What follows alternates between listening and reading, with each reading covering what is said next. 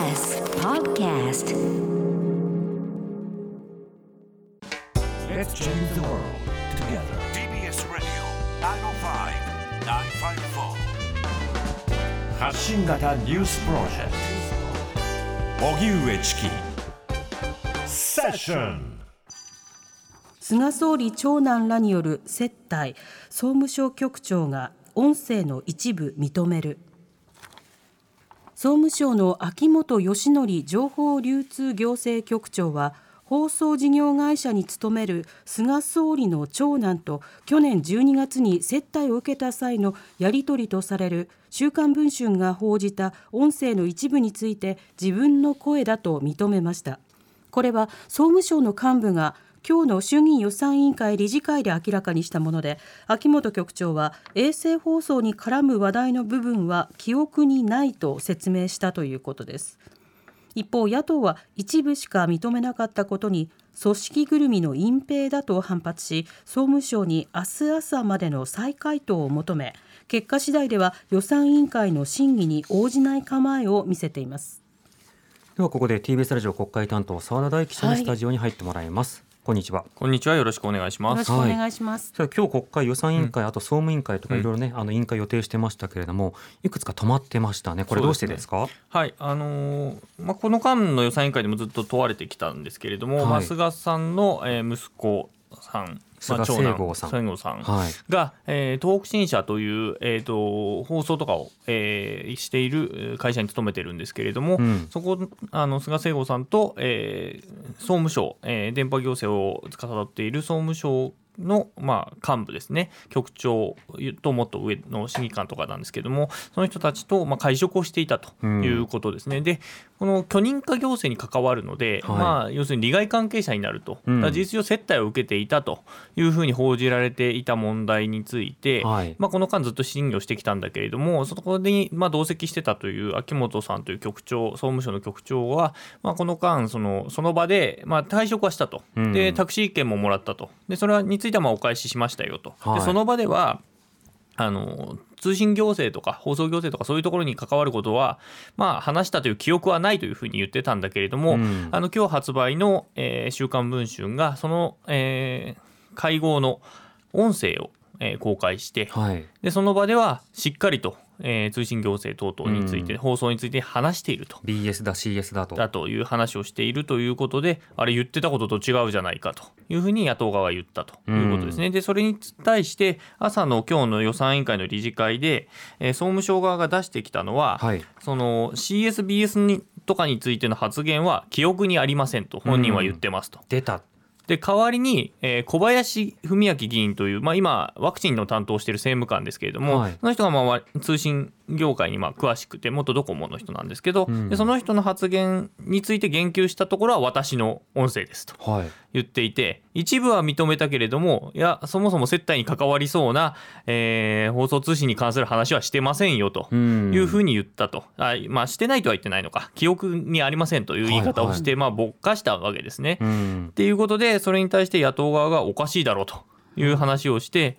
ちゃんと話してるじゃないかちゃんと音声の中でとうんいうことで、えー止まったと。でちゃんそういうしっかりとした説明がなされないのであれば、まあ、政府サイトが出してくる答弁というのは信用ならないので、えーそれについて質疑はできませんよということで止まったということですね。でうん昼頃になって、えー与野党の国対委員長がが会談をしまして今日の質疑に関しては自民党と公明党部分に関してはやりましょうと。はい。まあ、予算委員会に関しては自民党だけ。で総務委員会に関しては自民党と公明党分に関しては今日のうちに審議をしましょうと、うん。でもう野党分に関しては明日の朝の理事会までにもう一回調査をしてしっかりちゃんとあの答えを持ってこいと。はい。いうふうに言うことでとりあえず決着をして、まあ、部分的に再開したというような状況ですね。これまでもあのこの接待問題に関しては、例えば一緒にもう食事に行ったということ、うん。あるいはタクシー代もらったということとかは、まあ、受け止めてるんだけれども、じゃあ返しましたって説明しながら、いくら誰に返したのかっていうこと、今調査中だから答えられないっていうふうに言われていた、じゃああの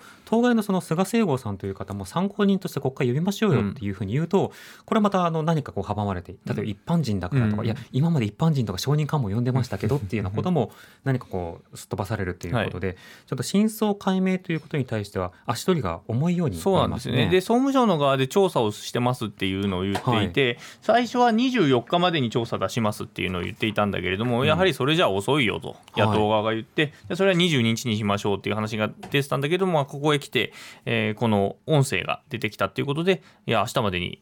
なんとか出してくださいよと。うん。いうことで、まあ今止まっていると。ないるほど。うことですね。となると予算委員会がまあずれ込むということなので、今後の国会スケジュールの影響というのはどの程度そうなんですよね。あの予算委員会あのほぼほぼ今回あのコロナの質コロナの特措法の質疑があった関係上あの通常より数日遅いスタートなんですね予算委員会のスタートが。でで例年だと2月いっぱいに衆議院を通過して参議院に行くんですけれども、うん。審議日程的にかなりキツキツになってたところでこの話が出てきてでしかも今日止まったと。で総務委員会もあの予算を通すときに一緒に地方税法っていう別な法律を変えなきゃいけないんだけれども、ええ。まあ、それに関しての質疑等々が行われる予定だったのがそれも一緒に今日要するに総務行政とこれ関わることなので、うん。えー飛んでしまったと。いうことでかなりあの与党にとってはきつい、えー日程になってしまうということになりますね。うん。なるほどさてもう一つえニュース入ってきました。橋本聖子氏が東京オリンピック・パラリンピック大会組織委員会の新会長に選出されました。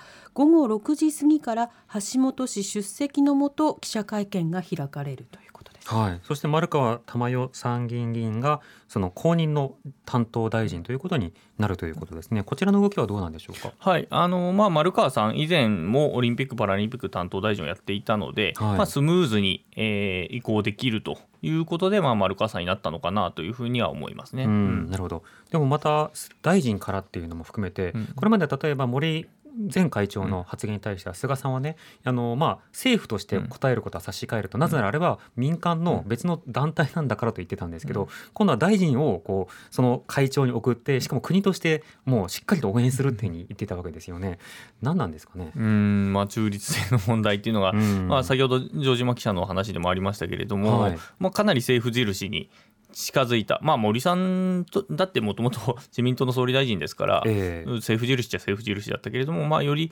菅さんの閣内にいた人っていうことですからね。うんんそうですね。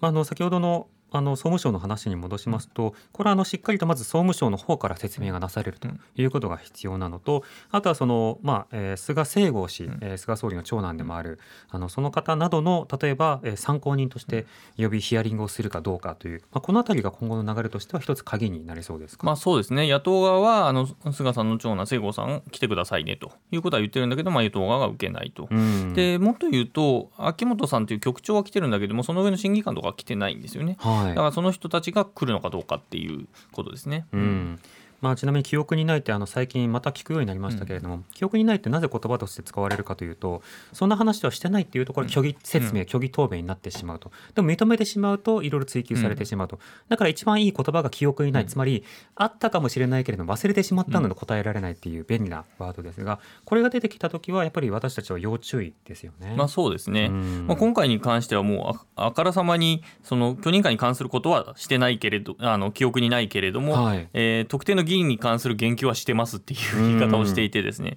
それはおかしいだろうとまあ普通考えたらツッコミとしては成り立ちますよね。そうですね、ん。一番は利害に関係する部分の話をしていたかどうかという、まあ、担当省庁の、まあ、閣僚あうん。官僚として、あの記憶すべきところが抜け落ちているというのは極めて不自然ですもんね、してないならしてないって言えるはずですもんね。